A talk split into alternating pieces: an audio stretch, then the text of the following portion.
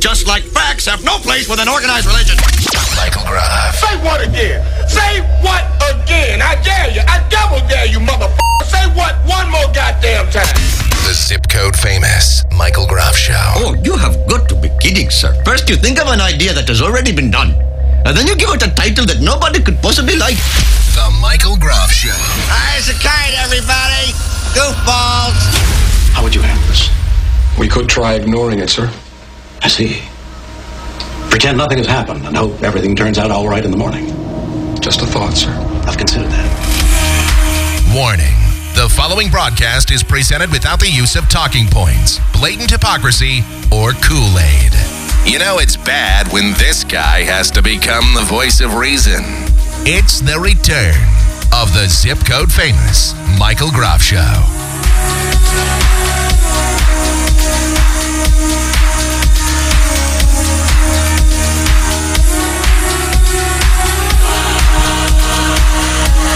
And here we go. It is your life raft of hope in a sea of insanity. It's the zip code famous Michael Groff show on the air. Thank you for checking us out. It is Friday, January 21st, 2011. Contact information for the program, as always, mike at kmgx.com. That is our email address, our oft spammed email address. Now with 80% more spam than ever. Mike at kmgx.com, though. That is the email address, at least for now. I think we're going to get an at Michael Groff email address pretty soon, though. Just a thought I had. Let's see. And then that'll get spammed, and we'll have to just change it around a lot, but whatever. Also, our PayPal address for this program, your most generous contributions to the show, Mike at KMGX.com. AOL Instant Messenger, the screen name available to you 24 7, 365. Michael Groff Show. That is our screen name, AOL Instant Messenger. And of course, for all of our other contact information, all the donation links, ways to comment on any shows, download, listen to any shows, all sorts of ways to get interactive and connected to this program. It is the one, the only, michaelgroff.com. Always appreciate your patronage over there. Man, we have got a busy show. And I think with all the bad news that's gone on over the last couple of weeks, I think it's time we actually throw around some good news. I know something positive to talk about on this show for a change, and in life for a change. It's not very often that I will throw out the M word, the miracle word.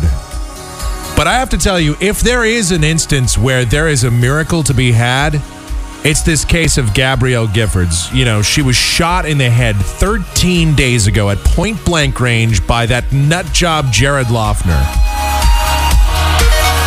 A bullet in the brain. Now, think about this. A bullet actually went into her head and went out the other side. And 13 days later, she is out of the emergency room. She is now at a rehab center in Houston, a world renowned rehab facility that treats, specifically treats spinal cord and brain trauma.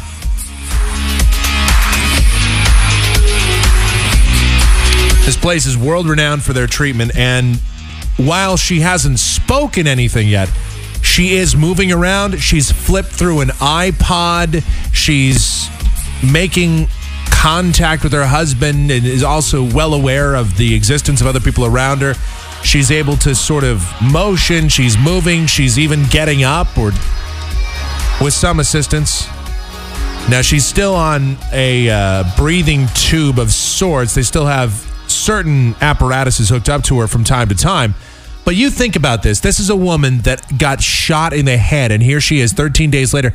Some doctors speculate that she will make a full recovery. Others are not ready to go that far, but everybody's being somewhat cautiously optimistic. However, the amount of recovery that this woman has made from this incident, it's it's I don't even know what else to call it except unbelievable. It is a miracle. It really is. So in all the bad news and everything that's happened over the last couple of weeks and all the talk and everything that we've discussed on this show, it is nice to actually have something positive come out of this. Uh, yes, six people are dead. Yes, a dozen more are injured. Yes, this woman's life may never be the same. Who knows? But I have to tell you this, and even though politically Gabrielle Giffords and I may not always agree, one thing's for sure, I am I am in this woman's corner rooting for her big time. And I don't see how you can't. This is just such an amazing story. And I hope that she'll be able to talk. I hope she'll be able to come back and serve. And again, this isn't about partisan politics. This is about humanity. And I hope she comes back and serves. And I uh, certainly hope that uh, she uh, is stronger than ever. And I'll tell you something else. Doctors say that she probably has no idea what happened to her. That's the other thing. I know from my experience, I got hit by a car. I don't really remember the incident. From time to time, I get little bits and pieces, little flashes of it. But the actual incident, I really don't remember. The body has this amazing way of forgetting this kind of stuff. It blocks that out because not only is the physical shock incredible to the body, but the emotional, the mental shock can be just as taxing to the mind as well and reliving that incident. So that's why our, our minds, the amazing human brain, manages to forget these things. It blocks this sort of stuff out, these very traumatic experiences. So I can only imagine the horror that her husband or somebody's going to have to go through when she says, "What the hell happened? Why why, why am I here?" Uh, I, the last thing I remember was being at a Safeway. And who knows how much she actually remembers? Who knows how much she's going to recover? But again, we're all uh, definitely in her corner. At least I know I am, and I know that many people in the country are.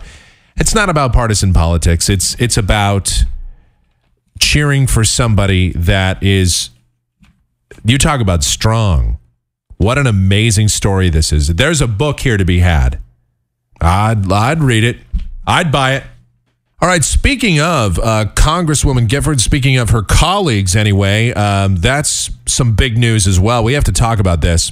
The new House of Representatives, now controlled by the Republicans and John Boehner, I had some optimism going into this. Now, I don't know why. I really don't, because already I'm seeing signs of the same old stuff, politics as usual, going on in the House. And here's why I say that. As you know, we talked about this the other day. The plan to repeal the Obamacare bill carries on in the House. They have enough votes. They're going to go through with that. And it is the ultimate manifestation of time wasting if I've ever seen or heard it. There is no point to the House of Representatives going up there and saying, all right, we're going to appeal, we're going to repeal the Obamacare plan. What is the purpose of this? It's not like it's going to pass through the Senate. It's not like the, the president is going to sign on to this bill. He's not going to repeal his own health care plan that he fought so hard to get in there. Sure, there's a lot of Democrats that don't like it because they say it doesn't go far enough. And sure, most of the Republicans don't like it. But it's not like the Senate is going to sit there and repeal it because then who knows if they'll ever get it pushed back through. It won't happen. The president's not going to repeal that. Eh, that would certainly upset even more of his base, and his base is already upset with him as is. So what this is is it's the Republicans' way of being able to grandstand politically and say, "See, we tried to repeal the Obamacare, but we couldn't get it done." They're going to try and use that as a springboard for the 2012 elections. They're going to say, "See, we went after Obamacare, but we couldn't get it repealed." But they're going to use themselves as a sort of political martyrs and say, "Hey man, we did our best. We did everything that we possibly could, but we just couldn't get that damn thing repealed." Can you imagine, though, the, the kind of repercussions that are going to occur as a result of that? Can you just imagine? The Democrats are probably going to sit back and let the Republicans try and do it anyway. I would. Why not? It's it's a great strategy. The Republican base is fine with it. Uh, I know that everybody's on uh, the radio. Sean Hannity's on there, Rush Limbaugh. They're all on there championing this, but it's a big waste of time. If you know the outcome to a situation and yet you do it anyway, that's the definition of a waste of time, at least as far as I'm concerned. If you know that the bill is not going to pass, if you know that the president is just going to veto it and it probably won't even make it through the Senate, why bother? But see, this is what the government is great at. And it doesn't matter who's in control. It doesn't matter if it's Democrats or Republicans, they're all brilliant at wasting time and resources. And there's really no bigger waste of time and resources than trying to repeal a bill that was already passed. And if you really want to put your money where your mouth is, if you really, really want to make a bold statement, and we talked about this the other day on the show as well. If you really want to make the bold statement, what you do is is you're the House of Representatives. You have the checkbook for the United States of America. What you say is, fine, we won't repeal Obamacare. We just won't fund it. We just won't make any room in the budget for it. What do you think of that, Barack? What do you think of that, Mr. President? What do you think of that, Senate? If you really want to make a statement, of course they won't do that because the, the Republicans don't have the balls to do that. There's no way that would take some brass ones. I got to tell you, um, I would I would laugh. I would think it's incredible if they did, but there's no way that they're going to do that. But that's that's how you enforce something that you don't want done. You say, fine. We're going to act like the parents. We're going to act like uh, daddy here, and we're going to make sure that uh, you don't have the money to carry through with this ridiculous Obamacare. Listen, I don't like the bill, but I think it's a waste of time to try and repeal it. Man, the government's great at wasting time. I'll tell you what, here's another example of wasted government time and resources. The biggest example ever and I, I'm bringing this up for a very specific reason. The biggest example of wasted government time and resources is this so called war on drugs. What an incredible waste of time and resources and anything else. You know, as much as I liked Ronald Reagan as a president, I have to tell you, he was the one that really started this war on drugs, and it escalated with every president thereafter. Everyone feels that it's our responsibility to make sure that we crack down on all this, well, crack and pot and everything else that's coming into the United States. And uh, meanwhile, uh, how is that war on drugs going? If this were an actual war, if this were a military mission, we would be getting just obliterated right now. We would have lost years ago. Uh, right now, the scoreboard is drugs, about 10 billion, uh, U.S. government fighting like two. I mean, the score is so one sided. This is, it's not even fair. And uh, so, this war on drugs, it's a pointless war. It's never going to go anywhere. Uh, it's like most of the other wars that we're fighting, actually. It's pointless, it's not going anywhere, and it's costing us an insane amount of money to do it. And there's really no purpose at all. What's the point? What have we accomplished in the war on drugs? Well, what we've managed to do is we've locked away a lot of people for smoking pot. We've managed to do that. We've put a lot of people on probation for smoking pot. Yeah, we've seized a whole ton. We've seized tons and tons and tons and tons of marijuana. And guess what? More and more of it keeps coming in the United States. Oh, and crime related to it, such as people stealing money, uh, people smuggling drugs. And it's not just marijuana. I mean, there's coke, but marijuana is the most seized drug of any of them, of any of the illegal drugs that come into the United States. Marijuana is the most ubiquitous, it is the most seized. And uh, that's the one that gets all the attention here, really. So um, that's that's the problem.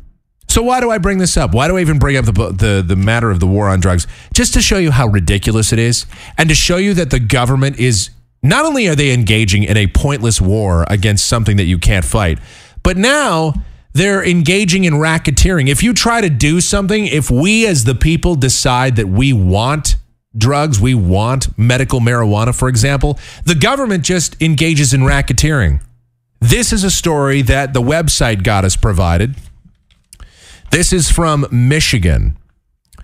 Oakland County Sheriff's Drug Enforcement Task Force, they decided to raid a dispensary. See, in the state of Michigan, they have medical marijuana, just like the state of Arizona recently passed it, California has it, several other states in the union have medical marijuana. And how it works is, is you go to a doctor, you say, "Hey, uh, I'd like some medical marijuana." Well, why? Um, because I want it. I mean, really, that's that's all you need to say to a doctor, though. Um, yeah, I have a pain uh, in my foot, and they'll give it to you. They'll, they'll they write you a script You take your script, you get a card, you go down to a dispensary, you purchase said weed, show them your card, you get it, you go, and you're on about your way. And that there you have it. That's medical marijuana for you, plain and simple. It's basically legalized pot. You just have to go through a middleman, and that's a doctor. But otherwise, it's perfectly okay. Well, the Oakland County Sheriff's Office in Michigan, they raided this dispensary, and this is unbelievable. They burst in there in bulletproof vests and they seize $20,000, actually more than $20,000 in cash and merchandise, including the cash with which is uh, in the register there at the registry, at the dispensary rather. They also seize money from the wallets of the customers that are at the dispensary as well. They take um, nine pounds of pot from a freezer. They take some uh, 10, 10 more pounds that's out uh, in the open. Anyway, they seize a bunch of the of the drugs and the money, and then they go. They don't arrest anybody. The only people that they actually uh, go after, and the only reason that they went to this place in the in the first place, is because a couple of guys were out on the street selling drugs, and they claim that they got this these drugs, this marijuana, from this place called Big Daddy's Management Group, which is the dispensary. And uh, so the cops went to this Big Daddy's place. They they saw it was a dispensary. They say, "Hey, man, uh, we're to seize all this stuff because a couple of guys said that they got marijuana from you, and now they're reselling it on the street. We're shutting you down." Except they didn't shut down the place. All they did was they took the the money and they took the drugs and they left. I could see it if they actually bothered to shut down the dispensary. I could get that. At least according to this, they seized $2,874 in cash, nine pounds of harvested marijuana that was they got from a freezer, five pounds of packaged marijuana, about two dozen, uh, about two dozen cannabis plants, ten pounds of baked goods which I guess that would be what pot brownies. They got like ten pounds of pot brownies. So you see, they took all this anyway. All all said and done, they got twenty thousand dollars in cash and prizes uh, from this uh, dispensary. They did not arrest anybody, but they did question the two people that were selling the drugs on the street, who claimed that they got the merchandise from Big Daddy's management group. That's all the information we have. Oh, and of course, what happens to the money? So that's your next question. So uh, again, keeping in mind, they took the money from the dispensary and from the wallets of the customers that were there. And then they turned around and they they seized all this stuff and what happens to that money? Well, the money is, is stays with the sheriff's department. The Oakland County Sheriff's Department gets to keep the spoils. The dispensary is still open. So, what would stop the Oakland County Sheriff's Department from going back there and doing this again? Now, if I'm a lawyer, I'm making a beeline to these people that had their money taken. And I'm also making a beeline to the people that own Big Daddy's management group. And I am going to represent them in court. But here's the problem. Let me explain what the real problem is and where this is going to get very messy very quickly. Part of me wishes I was a constitutional attorney right now. I would love to practice constitutional law because you would have a very interesting case in front of you. The state of Michigan has approved medical marijuana. You get a doctor's prescription, you get a card, you have a licensed dispensary because you have the laws that are set up for the infrastructure for licensing a dispensary, and you're able to sell and exchange marijuana and everything like that. Cash changes hands and it's fine just like you'd get a liquor license for a convenience store, for a restaurant, just like you'd get anything else. So here's the problem though. Here's where you'd run into an issue. So if I'm a, if I'm an attorney and I'm representing these people and I go to sue the Oakland County Sheriff's Department saying, "Hey, we want our money back and we want our drugs back." You go into court and a judge might say, this could happen. A, a, a judge could look at you and say, I'm not going to even hear this case. And you know why? Because all of you have unclean hands. You don't have clean hands coming into this. Clean hands is a term in law which refers to your uh, the the legal state of your case. In other words, Let's say I steal a car uh, a car stereo, all right, and I try to sell it. And you decide you're not going to pay me for that car stereo. You you don't wind up paying me. So I try to sue you saying, "Hey man, I sold this guy a car stereo and he didn't pay me for it." And the judge says, "Yeah, well, you stole that car stereo in the first place. You have unclean hands."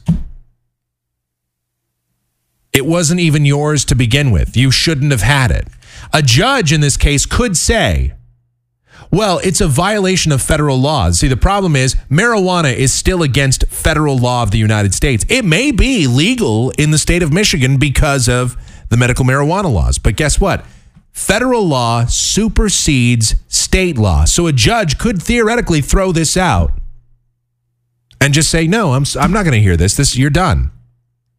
Then again, a judge could very easily just as well say, "Oh, I'll hear the case because this is a this is a situation where these guys they had uh, their they had their medical marijuana cards. Uh, the dispensary did nothing wrong here. Um, they're just operating a business, and their cash was seized. You can't do that. You can't just take somebody's cash when they're not violating the law. So you could go either way. That's the problem. So this would be a real tough situation to have if you were an attorney. The dispensary loses the money. The customers lose the money. The sheriff's department gets to keep the cash. What does that sound like to you? Well, to me, that sounds exactly like racketeering. This is something that would make a guy in the mob blush. The sheriff's department is engaging in racketeering. They're strong arming a dispensary. Nice job, guys. Way to go, Michigan. Specifically, Oakland County Sheriff's Office. Nice job, guys. They burst in with bulletproof vests. Well, and again, the whole story started because a couple of guys were selling drugs on the street and they say, hey, we got it from this dispensary. So, with that logic in mind, I could go to a convenience store, buy some beer, turn around and sell it on the street. I get busted, but then I say, you know what? That convenience store sold it to me. And then the convenience store gets all of their money taken away from them. The, the sheriff's office, can you imagine? The sheriff's office goes to the convenience store. They break in there with bulletproof vests. They say, All right, this guy was selling beer out on the street that he got from your convenience store. Yeah, it's legal to get beer. Yeah, well, he was selling it on the street. Well, I don't see why he can't do that. Well, he doesn't have a license. Okay, well, how's that our problem? He bought it from you. Okay, so what? So give us all your money. How does that make sense? How does that make sense? This is the problem with the medical marijuana situation. Now, if you want to really change this and if you want to get rid of all gray area, this is what has to be done. The United States has to change the drug laws. We have to have a change in the federal drug laws. And I don't want to come across sounding pessimistic here. But the reality is that is an uphill battle to say the least trying to change federal drug laws in this country, even in the current climate where there's something of a revolution going on, still, there's no way you're going to do it right now. If the state of California can't get Prop 8 passed, if they can't even get marijuana legalized in that state, there is no way you're going to change the federal drug laws in this country right now. It's not going to happen. And you know why? You'll be fighting on several fronts. Number one, you'll be fighting against, um, well, you'll be fighting against the religious morality monitors out there, the Bible Belt. You'll be fighting against, uh, well, I mean, at least Mormons are consistent. They're against alcohol, they're against caffeine, they're against all these drugs, they're against all this stuff. You'll be fighting the Christians who even though they drink, even though they go to doctors and take pharmaceuticals, even though they some of them smoke, uh, marijuana I guess is bad. So it's okay for for people to uh, have a brewery, but anything that grows naturally from God, that's not okay. I'll never understand the religious aspect of it, but okay. So you're, you're fighting the religious people on getting marijuana legalized in this country. You're fighting um, the the tobacco movement. You're fighting the uh, the the. You'd be fighting big tobacco, as it were. You'd be fighting the alcohol industry because they don't want that stuff legalized. That takes away from their bottom line. If you ask me which I'd rather do, would I rather drink a beer or smoke a doob? Would I would I rather have a a blue moon or smoke a bowl? I'm telling you, I, and believe me, I love to have a beer. There is nothing better than having. But you know what, man? I'd rather smoke a bowl. Frankly, it's better, it's safer. So you'd be fighting on those fronts. And then you'd just be fighting the over 40, over 50 sort of crowd, the baby boomer crowd, and the generation that came right after that. And again, I can tell you, and I won't name any names, I know people that are over the age of 50 that smoke marijuana. Or even if they don't smoke marijuana, they have no problem with it being legalized. I know somebody, for example, Again, not naming names, but I know a woman. She's uh, 55 years old. She smokes marijuana for pain. She says that she doesn't even get high from it, but she smokes marijuana for pain. She has a legitimate medicinal use for marijuana. But generally speaking, people that are about over the age of 40 to 50, as you get older, as you go up the scale, the research shows, the poll data indicates that those folks are less willing to make marijuana legal. Now, the younger generation, sure. But you're going to be fighting against a very big group of people the tobacco lobby, the alcohol guys, the Bible Belt, and the old folks. Good luck you are really up a creek if you think you're going to change the federal laws. So that's the problem that we encounter right now in this country. Yes, the Obama administration is not rigorous in fighting against drugs. Uh, they've been the least aggressive in the war on drugs, but the feds still bust. Do you know how many trillions of dollars in man hours and resources we've devoted to fighting the war on drugs in this country? Do you have any idea how much we are wasting on that? Border Patrol agents, local, county and state and federal law enforcement that's just being utilized strictly to fight drugs. We talk about illegal immigration in this country and how we can't do anything about the flood of illegals. If we stopped fight using all of that manpower to fight against the the incoming drugs that are uh, in this country, if we used all of that manpower on illegal immigration, we'd never have to worry about an illegal immigrant in this country ever again.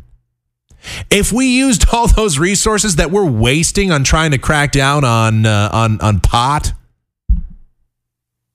can you imagine? And I know it's not just marijuana. I'm not stupid, okay? I understand.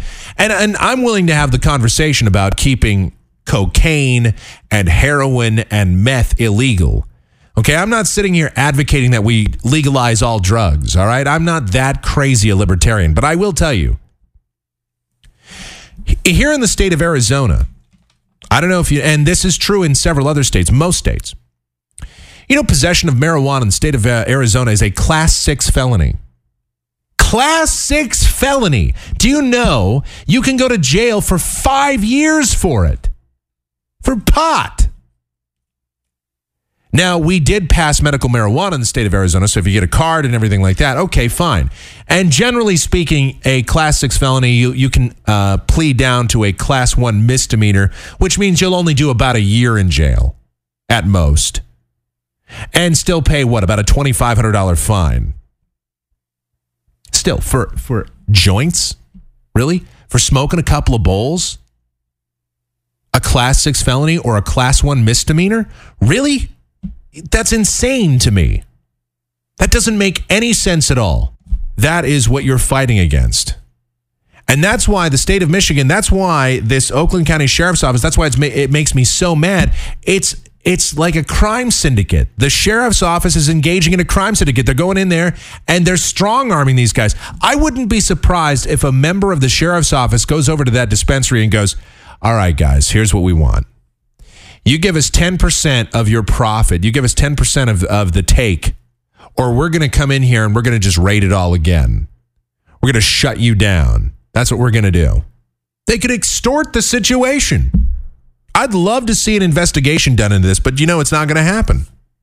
Now, why then would this even be a constitutional issue? Well, the, the thing is, while federal law supersedes state law, there is also the 10th Amendment to the Constitution. There are states' rights. Uh, we could possibly try and have a constitution. Well, we've already talked about this how uh, some uh, out there wanted to have a constitutional convention so that we could make it so that if a state passes a law by a two thirds majority, it would overwrite the law of that's uh, issued by Congress. I don't remember who it was that proposed that. We did that story a couple of weeks ago on the show, though.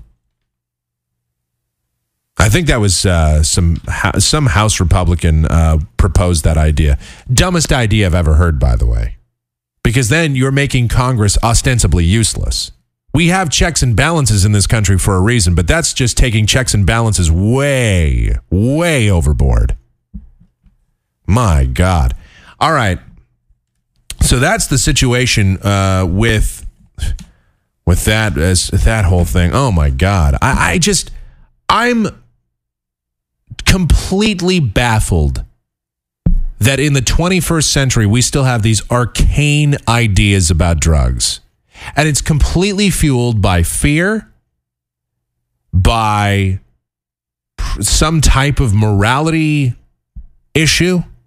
Remember how we did the story about the governor of the state of, Calif- of uh, Colorado? The governor of Colorado took the money that people used to get registered for the medical marijuana registry.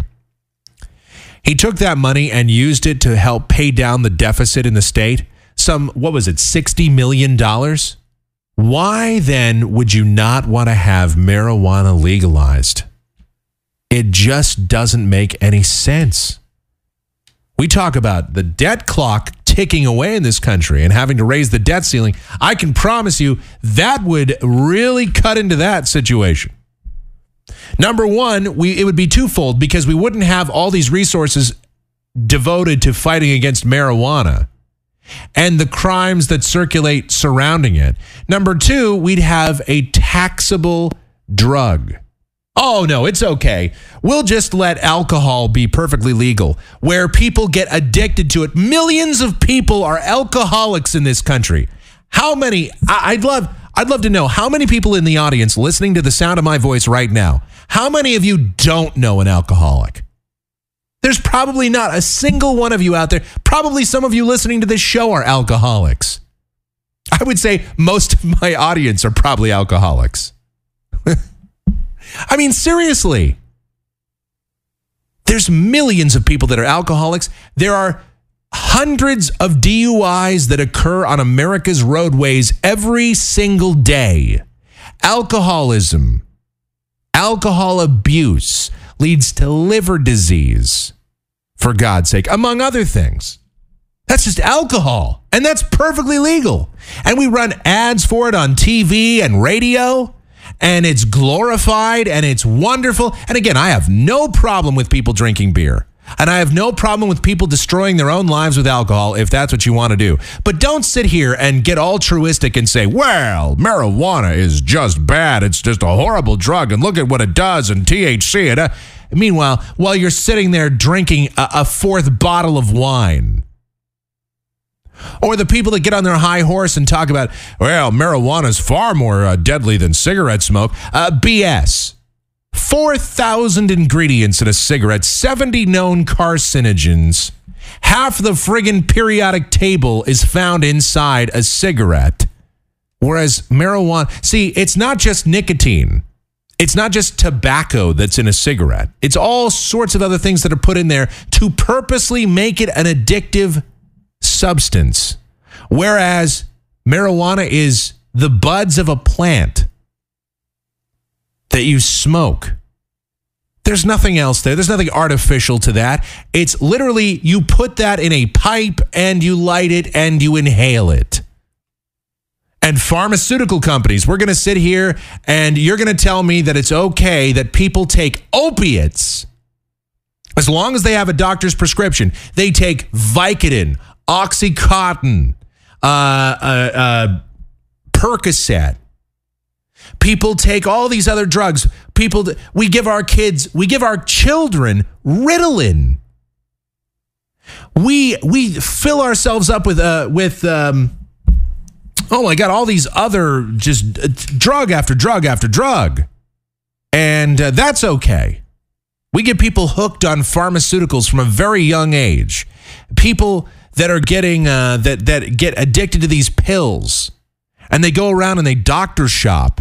I mean, hell, Rush Limbaugh, a, a prominent talk show host, got addicted to prescription pain medication. And yet, these same people will come on and they'll say, "Oh, marijuana, it's bad." I'm sorry, but I think combined pharmaceuticals. And again, I'm not putting down all pharmaceuticals. I think drugs help people and they certainly extend the quality of life and everything. But I think marijuana can help people. I'm not sitting here advocating crack and coke and heroin and blast and meth. I'm not sitting here advocating for the and mushrooms. I'm not advocating for that crap. I'm just talking about marijuana. Not talking about any of the other stuff. But I'm saying of all the things that are out there right now, the pharmaceuticals, where you don't even know half of the crap you're putting into your body when you take those pharmaceuticals, or tobacco, or more specifically, cigarettes, lung cancer, breast cancer, mouth cancer, throat cancer, brain cancer, aneurysms, hardening of the arteries, various skin conditions both aesthetic and cancerous, both benign and malignant, all caused by cigarettes. And you're going to say that marijuana is the bad drug. That's the evil drug. Alcohol. You ever seen what alcohol? Have you ever have you ever seen somebody's liver who drinks too much alcohol? Have you seen have you how many people do you know of that have ever been killed by acute marijuana poisoning? Has it ever happened? Have you ever heard of it? I'm sure in the history of mankind it may have happened, but I could go and find a I could go to Google right now on their on the news. I could go to like Google News. I could find 50 stories about somebody that died from acute alcohol poisoning without even trying.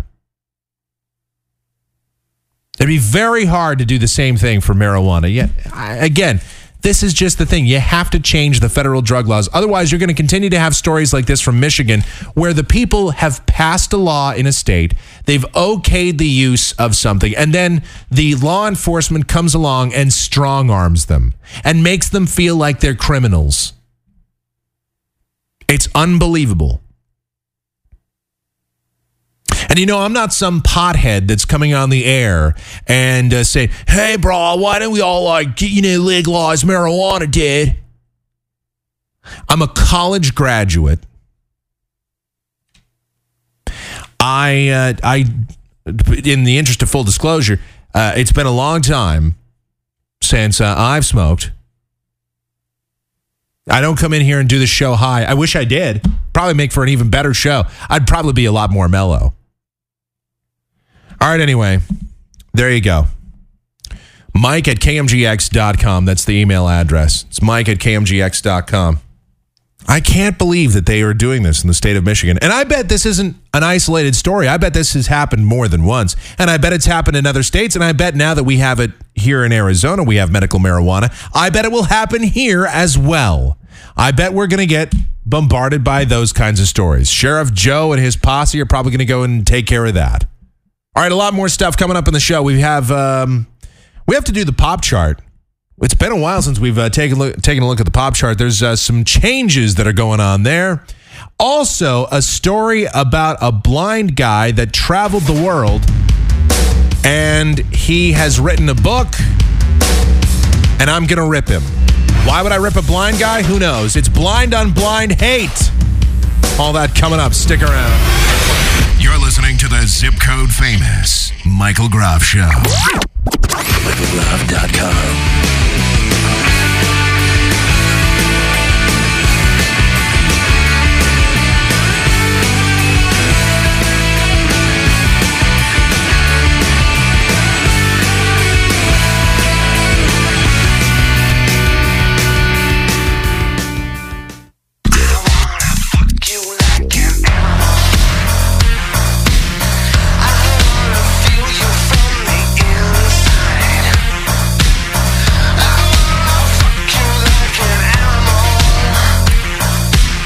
Back with segment number two. It's the zip code famous Michael Groff show on a Friday, January 21st, 2011.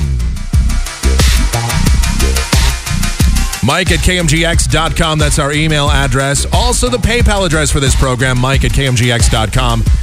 Michael Groff Show on AOL Instant Messenger, available to you 24 7, 365 for any of your rants or general thoughts you want to pass along. We respond to all messages, including the death threats, so keep those coming in. Plus, if you want to comment on this program um, or any other show, you want to go back and check out our archives, you can always do so at the one, the only MichaelGroff.com. It is indeed a real site. We are. Uh, I'm still putting up a few of the uh, archived episodes. I know it's.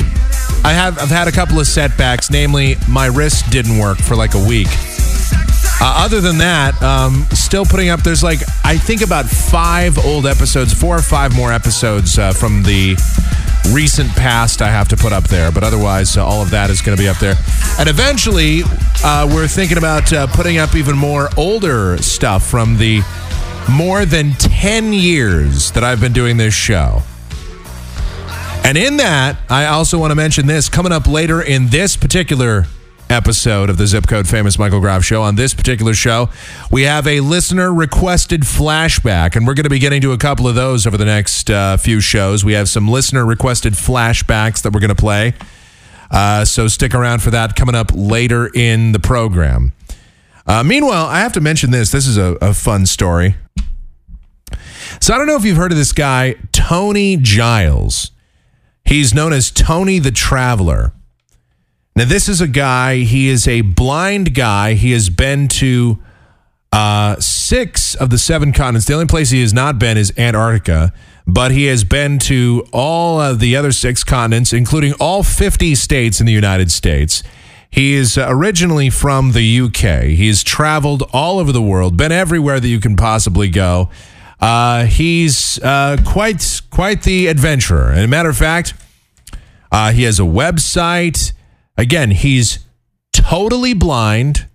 He, uh, without his hearing aids, he's deaf. He's 80% deaf without his hearing aids. Uh, and yet he has managed to independently travel all over the world. And that's a, it's a great story. So what's wrong with that?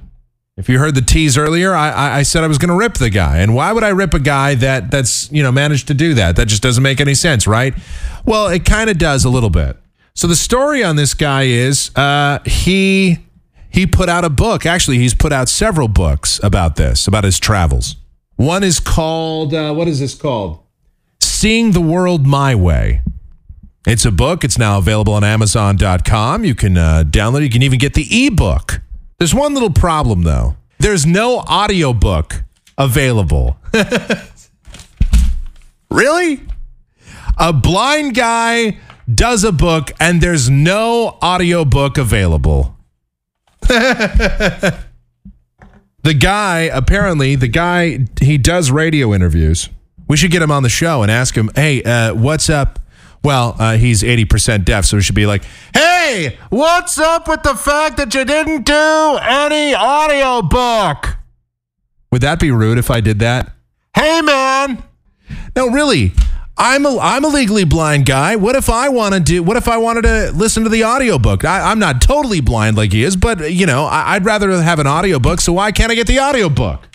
A blind guy who has a book about being blind and traveling all around the world, and then he can't even release the book for blind people. And here's the best part: not only is is there no audiobook, there's not even a book on Braille. I mean, unless a foundation for the blind or, you know, some of those other places have, have put it out independently, but there's not an official release of this book in Braille. Like, wouldn't that just be good marketing? Here you have a website. There's no audio on your website, by the way, so you'd have to have like Jaws or whatever that is that uh, that reader.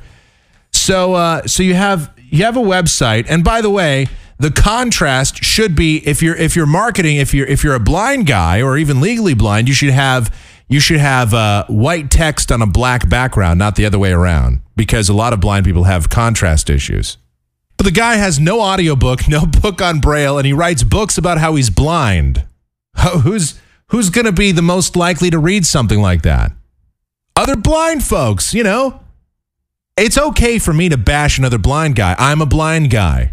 It's blind on blind. I mean, I'm legally blind. So it's like, you know, it's okay for disabled people to say something about another disabled person. You're not allowed to say anything about disabled people, but we are. I guess that's the rule. I don't know. But seriously, uh, isn't that ironic that Tony the Traveler? We should get this guy on the show. Let me see. He's got, uh, let's see. He's got press releases. This guy's got a publicist. Seeing the world my way. Well, I'd love to see the world your way. Unfortunately, I, I can't read your book, Tony. I probably actually could. I wonder if the print in the book is large. I wonder if it's a large print book. Probably not. Can you imagine? You open the book, it's like seven point type or something. You need like a only an ant could read the type in there. That'd probably be that'd be great. If I were a blind guy, if I were a totally blind guy, I'd screw the world just like that. I'd be like, you know, I'm gonna be this inspirational guy and I'm gonna write these great stories, and nobody can read them. All right, also incredible is uh, this. We have a public schools update. It's hard to believe that something like this would happen in our public schools, but then again, is it really that hard to believe? This is from Oakland, where second graders reportedly engaged in sexual acts in a classroom. And you might say, how the hell does that even happen? Well, that was the question I was asking. How the hell does that happen exactly? But apparently, a teacher at Oakland's Markham Elementary School is now being suspended after two separate incidents occurred in the classroom. It wasn't brought to parents' attention for days, incidentally, but uh, apparently, in one instance, students got naked in the classroom and we're just running around. These are second graders. How old are you in second grade? Seven years old? Second graders just running around the classroom willy nilly and they're naked. In another incident, uh, a male and female student were performing oral sex on each other in front of other students. How does that happen in a classroom? I make the comment all the time about how we're having more and more problems with incompetent teachers and with people that just have no idea what they're doing in the classroom anymore. And, uh, and somehow the teachers union in this country, though, insists that uh, teachers should be getting more pay. And of course, we have more and more incompetent parents. Never mind, uh, because by and large, teachers are, are, are doing yeoman's work and are doing a great job. Although, because of the strength of the teachers union, bad teachers are very hard to get rid of. And uh, I'm going to just go out on a limb and say that if you're a teacher and you allow students to engage, seven year olds, by the way, to engage in oral sex in your classroom, that officially makes you a bad teacher. And if you're a parent and your seven year old child even knows what oral sex is, you're probably a bad parent especially if they know how to perform it on on another student. Didn't say if their techniques were any good, but I would, I would imagine that uh, in this particular instance, uh, it's pretty gross. And yet here it happened. It happened twice in this classroom. Like when I was in a classroom uh, in second grade, I remember we sat at our desks and listened to the teacher. We weren't getting up and walking around and uh, you let alone taking our clothes off. We didn't know what oral sex was when we were seven years old. God, most of us hated girls at that age. Um, so I, I, don't know how the hell uh, these students even know about this, but I'm sure somehow Sarah Palin is to blame. Or Glenn Beck or Rush Limbaugh. So, somebody is going to be the scapegoat in all of this. It's going to come back to conservative talk radio, or isn't that the new talking point now? It used to be. Uh, it used to be. Let's blame Bush. Before that, it was Clinton and Monica Lewinsky. Now it's uh, Sarah Palin's fault. That's the new demon. How does that? Ha- well, it is Oakland, though. The teacher was probably teacher probably just mailed it in. Quite frankly. Did anybody do their homework last night? No, all of our parents hate us. They don't care about us. Okay. I'm just gonna sit back here and drink some scotch. You guys, uh, you guys just do whatever you want. Okay, that's probably what goes on. All right. Uh, I think on that happy note, that's the state of our public schools right now, and you wonder, again, you wonder why we're just allowing jobs to go overseas. You wonder why we're doing so poorly in math and science. You wonder why unemployment continues to go up. You wonder why we have problems finding skilled workers for anything in this country. Uh, and you look at our state, the state of our public schools right now, and maybe that will give you an indication. We have seven year olds. I mean, one thing's for sure the United States is good at leading the world in the porn industry. We put out more porn than anybody else. We're good at that. And if you're in California, you're in the belly of the beast, so to speak. So, I mean, I guess that's good training. I didn't know that our public schools were springboards for leading uh, our children into porn, but apparently so. From one unfortunate bad thing to another.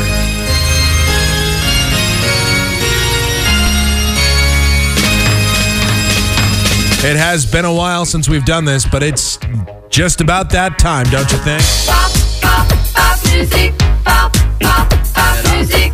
It's our semi regular look at the top 10 songs in the world of pop music, the 10 most played songs on radio stations across the country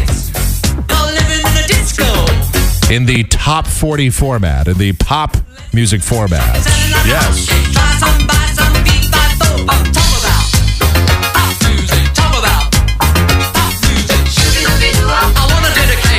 You know, it's been a while since we've done this, so there are some new songs, but there's still some uh, familiar tunes on here as well. Let's see. Uh, number 10, it's Nelly. The song's been around for quite a while. This is, uh, it's the softer, sensitive side of Nelly. This is Just a Dream with the long intro. I could just do some weather. 52 degrees outside right out here in Phoenix. Go down to 41 tonight. Uh, yeah. Uh.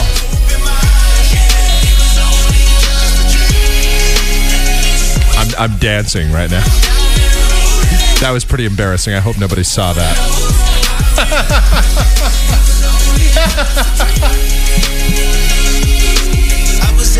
Oh my god. Number one spot, now she found her a replacement. I swear now I can't take it. Knowing somebody's got my baby. And now you ain't around, baby, I can't think. I should've put it down, should've got that ring. Cause I can still feel it in the air. See a pretty face, run my fingers through her hair, my love. All right. Number nine is Chris Brown with Yeah three times. Or Yeah 3X. Or Yeah, whatever. Yeah, I hit Rihanna three times.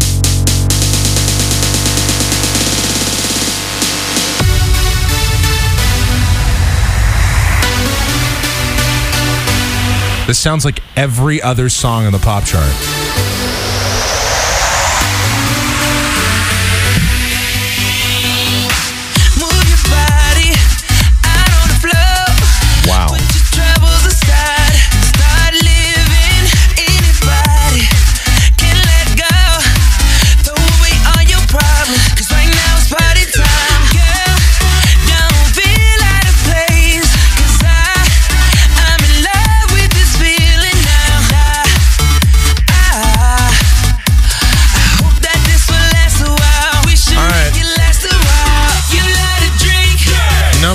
Eight is uh, th- this is I can't even get to the hook on this song. It's that bad. Should we should we stick with it? All right.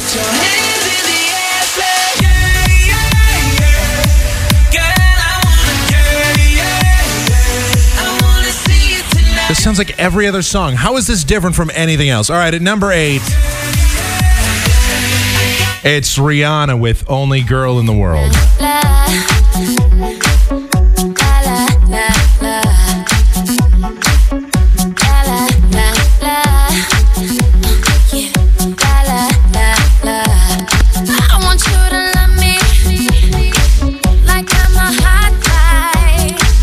Can't take it. Number seven, it's the Black Eyed Peas. This is uh, pretty new, I guess. It's called "The Time."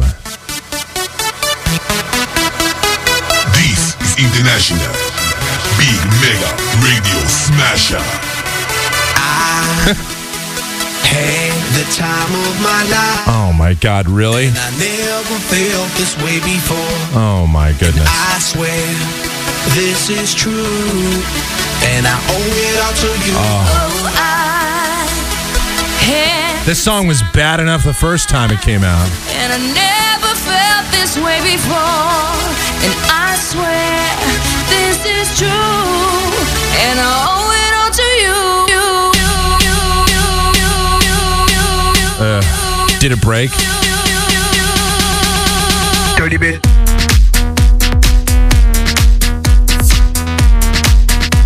I'm gonna be sick.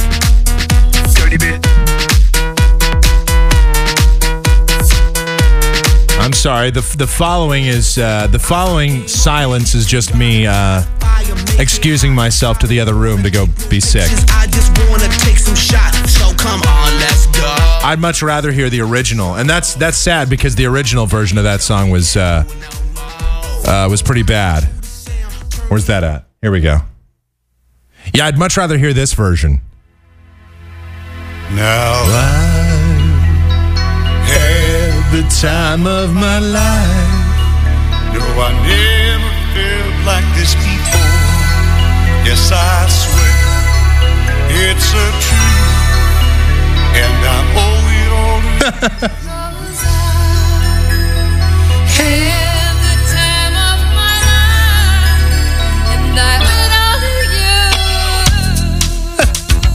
I'd rather hear that. Oh my goodness. I think I'm going to just bail out on the pop chart tonight. Do you want to continue? I mean, do we dare? All right, fine. Uh, number six, it's Enrique Iglesias featuring Luda. This is uh, Tonight. I haven't heard this song yet.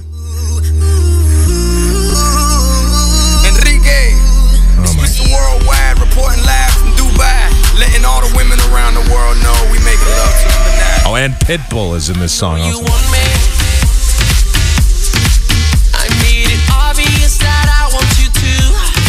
So put it on me.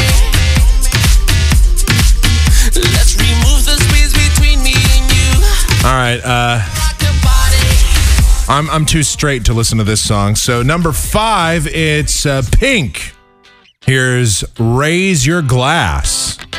This is probably the most tolerable song on the chart, and that's kind of sad. Right, right, turn off the lights. We gonna lose our minds tonight. What's the dealio? What's the dealio?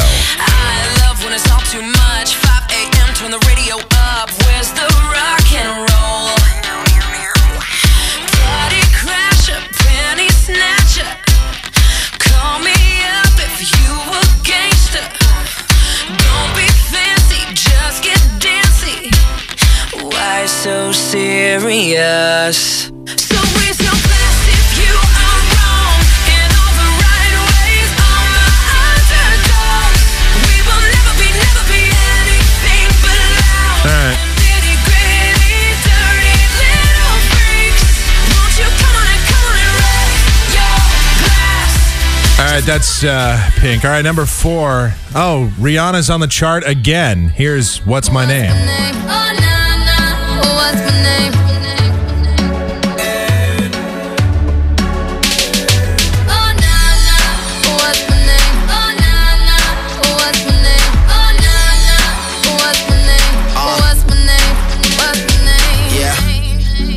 Good with them soft lips. Yeah. Yeah, you know word of mouth. Uh-huh. Square root of 69 is eight something, right?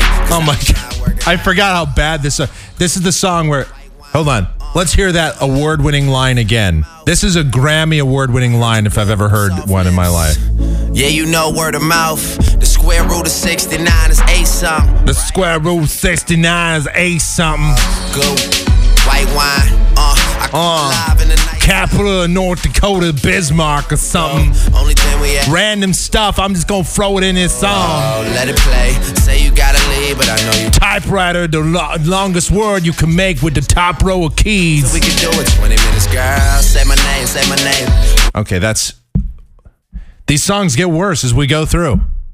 Wow, if you've ever wanted to kill uh, the mood to have sex with your girlfriend, uh, just put on some of these m- songs on the pop chart. Remember when you used to listen to music on the radio? You used to put on the radio to have sex. People can't do that anymore. There's no way you could put on this music and go, "Hey, baby, let's get let's get it on." I mean, because the music is so bad, it would kill the mood. It would distract you completely. Don't you think so? All right, at uh, number three, Katy Perry. There we go. It's uh, Firework. Like a plastic bag drifting through the wind, wanting to start again. Do you ever feel feel so paper thin, like a house of cards, one blow from caving in? You know Katy Perry. There's no way that she writes these songs, by the way. I think they have like a team of people. This is true, by the way. They have a team of people that write these songs. Then they get people like Katy Perry to perform them. Meanwhile, whoever writes these songs is is the brilliant person. It's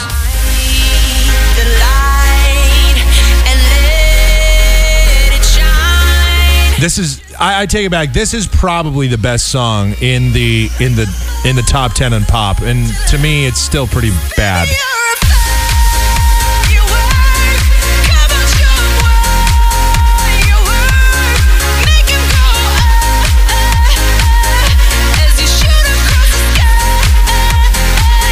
Think this is bad, all right. At number two, it's Bruno Mars. Uh, this is a song called Grenade.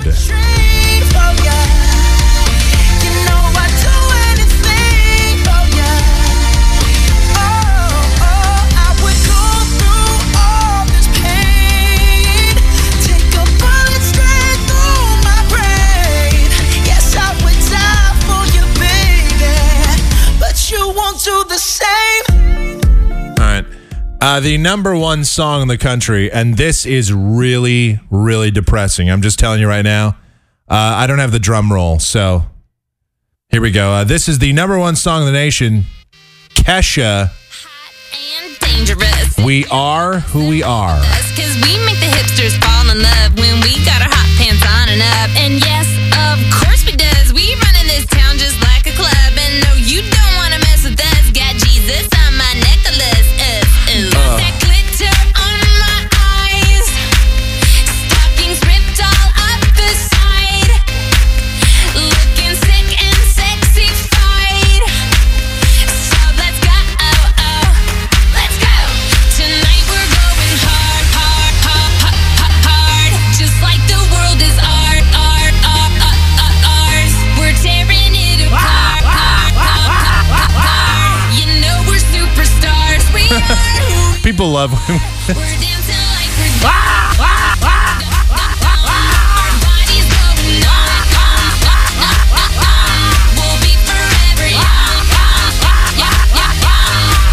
we're superstars. We are who we are. DJ, turn it up. That's the only fun I can have with this.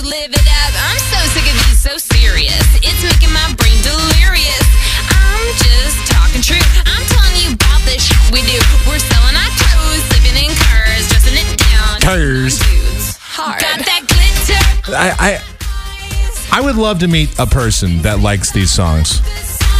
I really actually want to meet somebody that likes these songs. I, I I wish we were still doing the live show. I would open the phone line right now. I would say, call me right now on the toll free number and and tell me that you like these songs.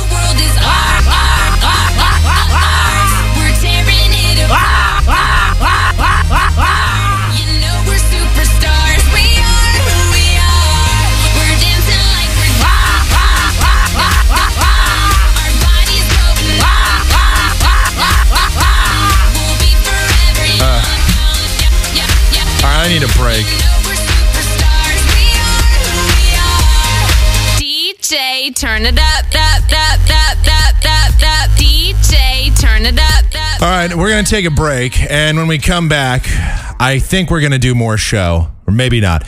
Actually, we've got our uh, we've got a flashback coming up uh, at the listener request. A uh, listener requested. We we actually have a couple of different listener requests, and uh, over the next couple of shows, we're going to get to those. So do stand by for that. Mike at kmgx.com. That is the email address. It's mike at kmgx.com. Also, our PayPal address Uh, AOL Instant Messenger, Michael Groff Show, the screen name, the one, the only, michaelgroff.com for everything else Michael Groff related. Flashback coming up next. Stick around, more. The zip code famous Michael Groff Show. MichaelGroff.com.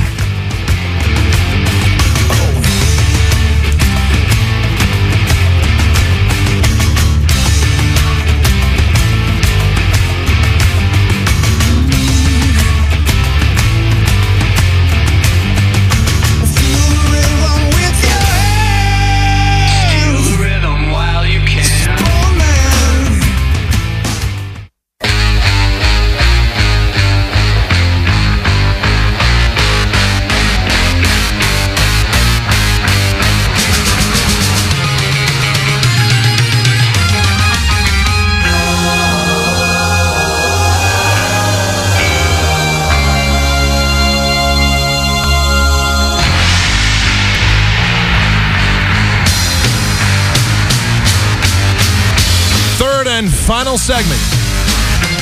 It's the zip code famous Michael Groff Show on a Friday, January 21st, 2011. Mike at KMGX.com, the email address. It's Mike at KMGX.com.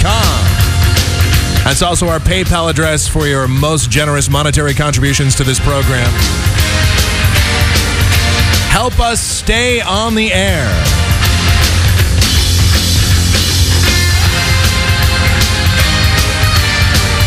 Right, in this segment, we have a flashback request. We actually have a couple of different flashback requests, and we'll be getting to those in the next uh, few shows. We have over 11 years, or nearly 11 years of material, and it's always amazing to me that people remember stuff that's happened on this show, especially from years ago. Like in this segment, we uh, flash back to a show from April 2008 which dealt with dollar stores. I don't even remember exactly how I got off on this rant, but uh, what happened was a listener suggested that we go back and play this. It all started with a story about uh, people, gunmen, that tried to rob a dollar store.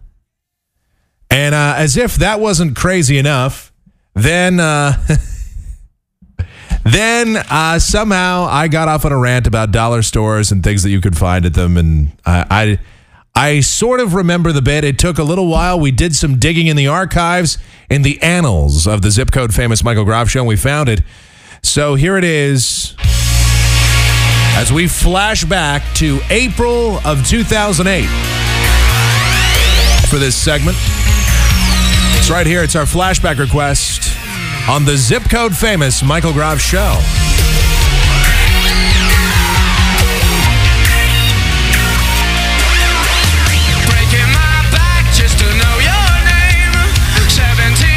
This is from Macon, Georgia.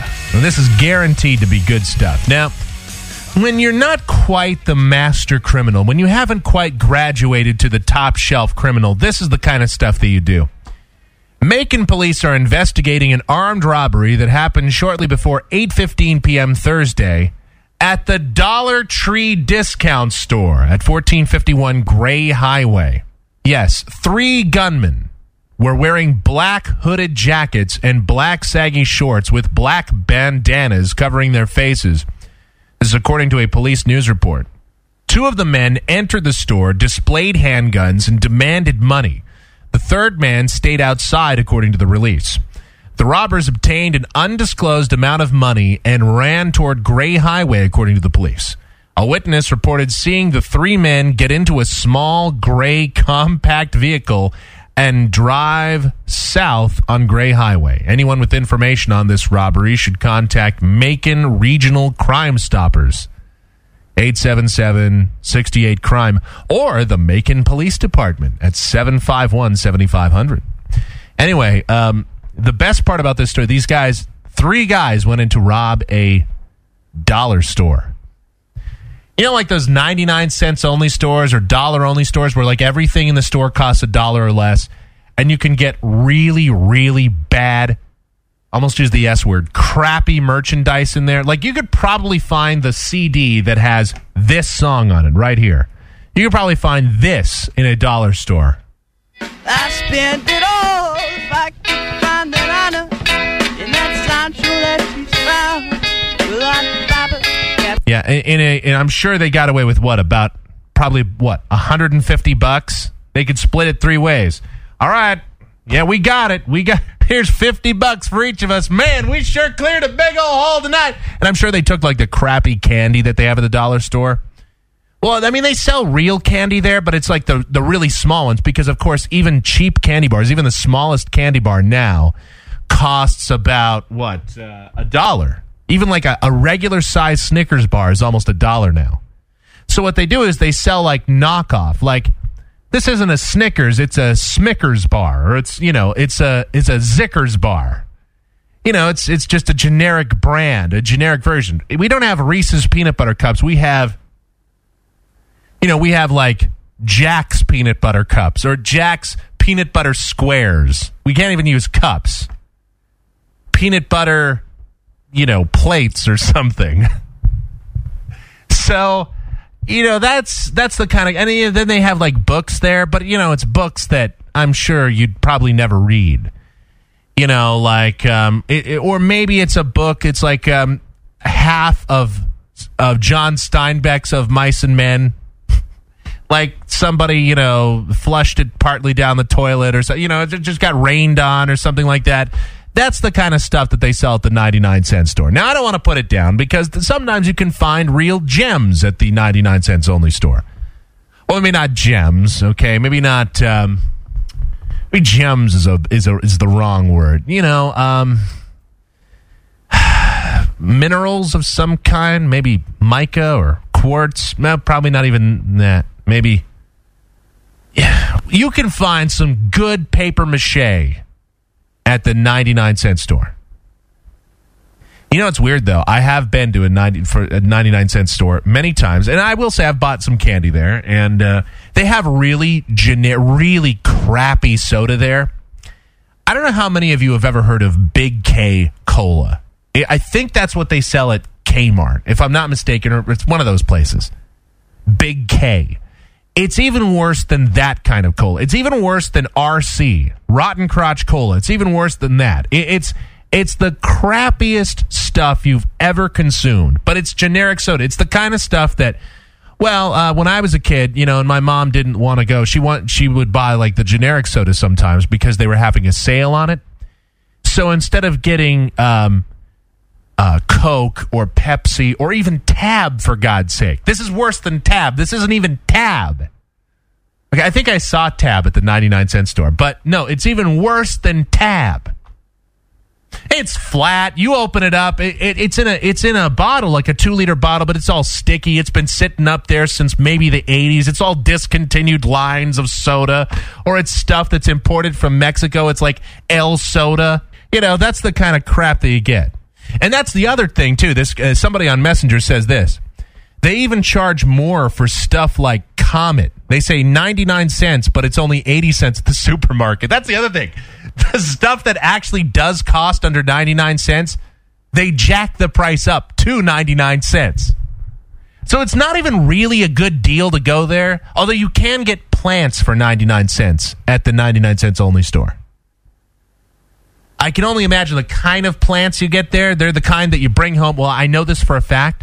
They're the kind that you bring home and they die immediately. Once they get away from their fellow cheap plant brethren at the 99 cents only store, they die.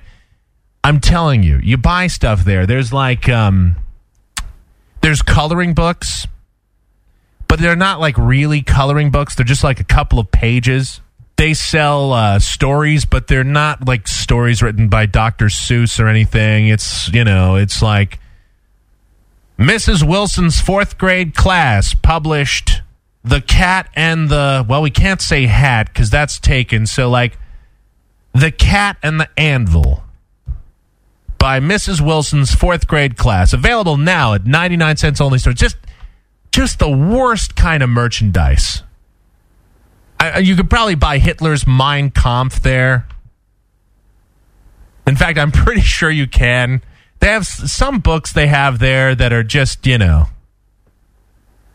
not top shelf material. I, I think, um, I don't know, Rosie O'Donnell wrote a book. I think that's there. Diet tip. They have like a lot of diet books there. I guess they figure the average clientele 99 cents only store is either.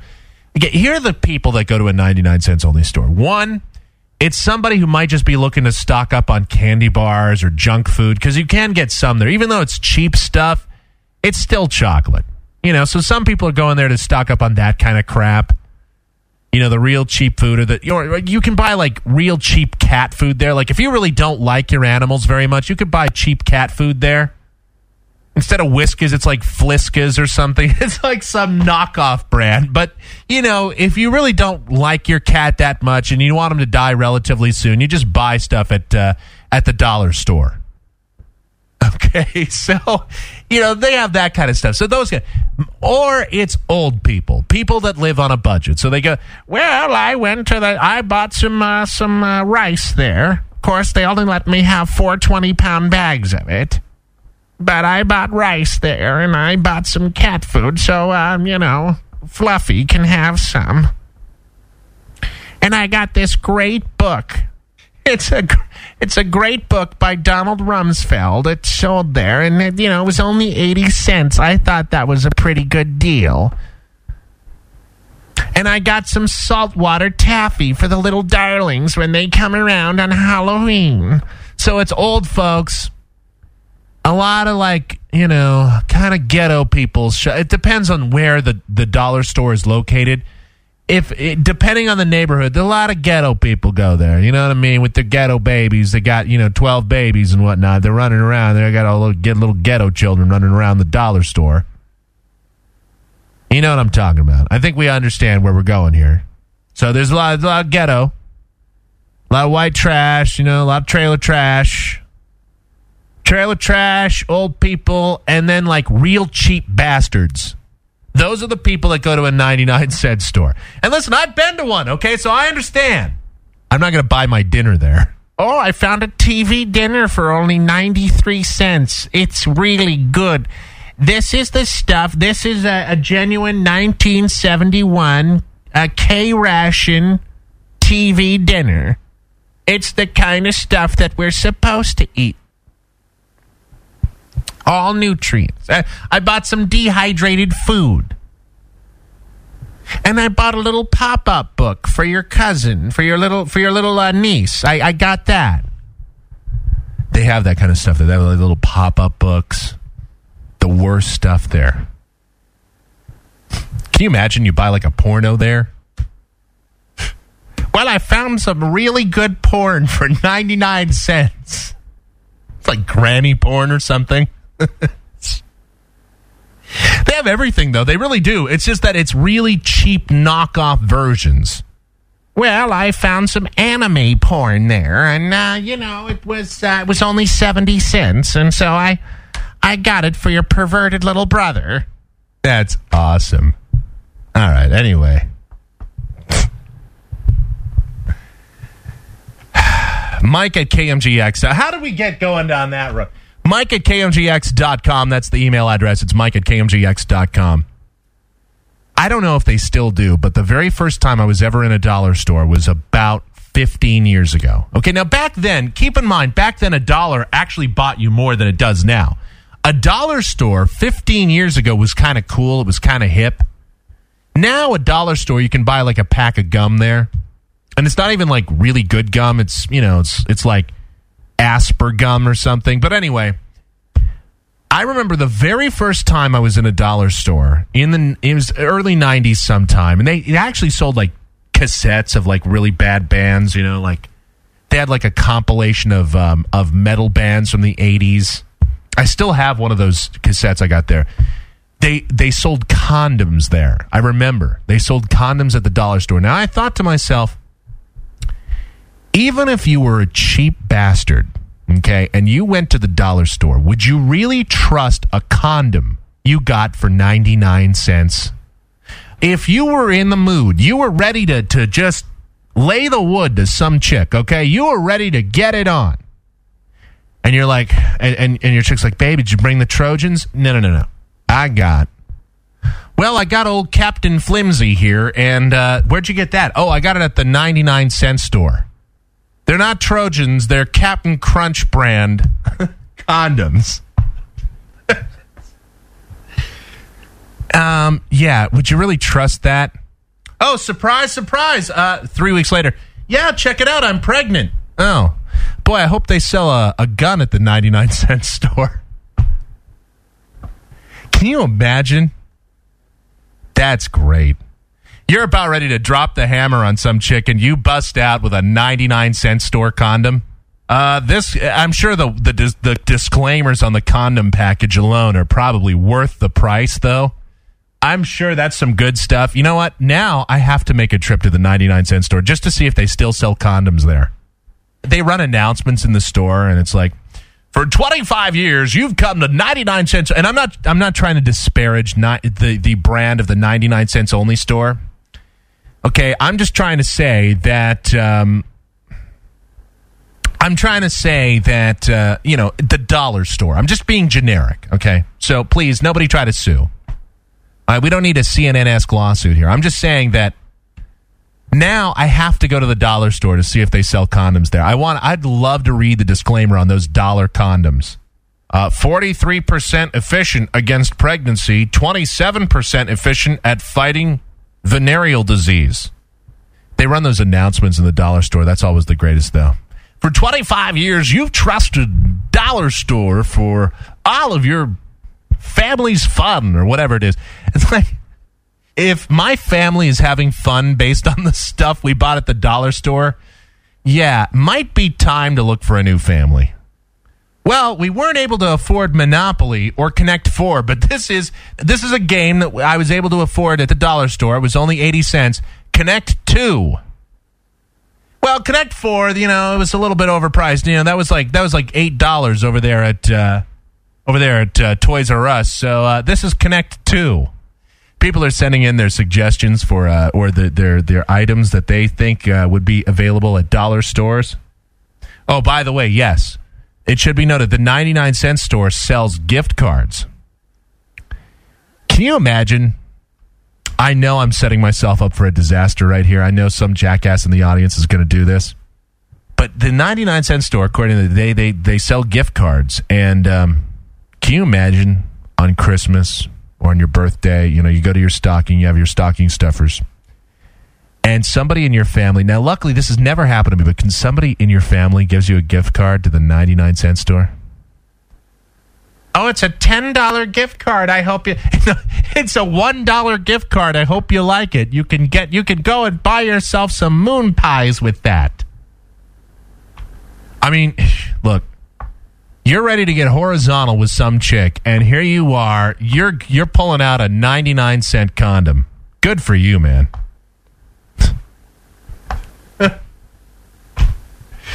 Yeah. Oh, look at this. Ratt's greatest hits are available at the 99 cent store. Well, there you go. See, you could get Ratt's greatest hits. I think that'd be a great tape. I'd be for that.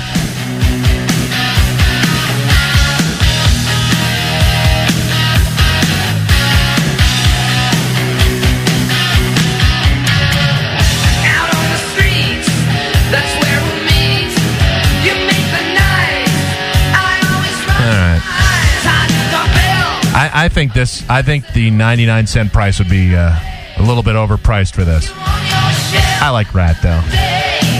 I mean, this song anyway. I, I don't know of any of their other songs, but. I mean that'd be the only thing on their greatest hits album. Although I would love to hear the acoustic version.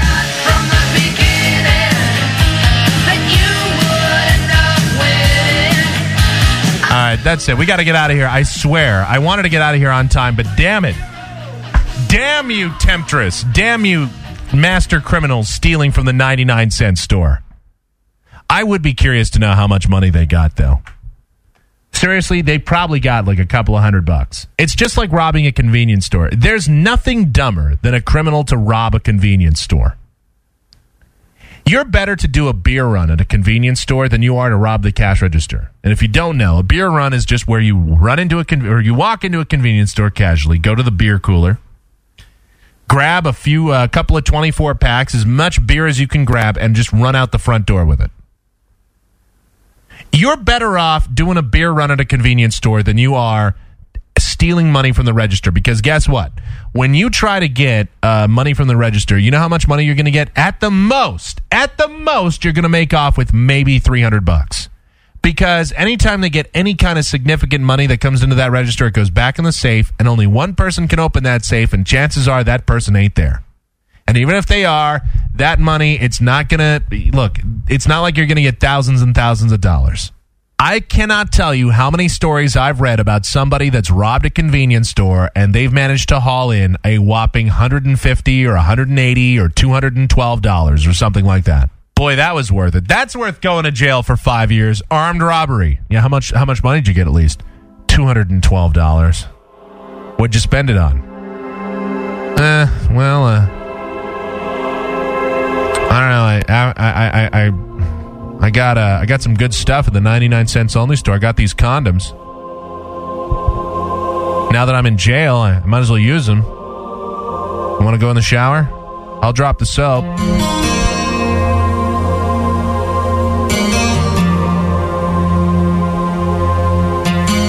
As somebody on the IRC channel says, I'm sure those condoms would do nothing except reduce the amount of pleasure. You wouldn't even have fun getting the VD.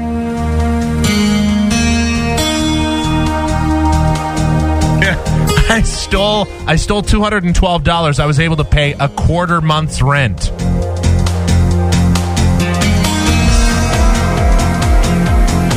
I had to rob four convenience stores just to make the rent. Do you know how hard I worked? There you have it. That's our flashback for tonight from April of 2008. It's been on the 99 cents only stores. I love I love that listeners remember some of these bits better than I do. That's great. Do you have any of your own suggestions for things that you'd like to hear on our uh, flashback segments or on future best of shows? If you would like to host a best of edition of the Zip Code Famous Michael Groff Show or be a co host on our regular show, you can always message me, Mike at KMGX.com, email Michael Groff Show, AOL Instant Messenger. Uh, the things that we require you to have a microphone that works. You need something like Skype if you want to be a co host because only like two people are ever going to be allowed in this studio to co host with me. Generally speaking, the rules are I either have to know you personally or we, uh, you know, we have to have, be, you know, having sex together. And uh, if you're a guy, that's not going to happen. And only one person, only one person is lucky enough to get to have sex with me. Aren't they lucky?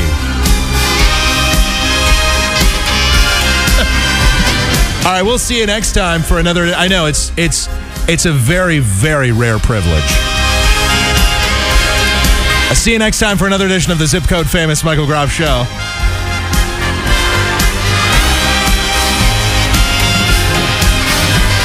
Have a great night, everybody. See you next time. MichaelGroff.com.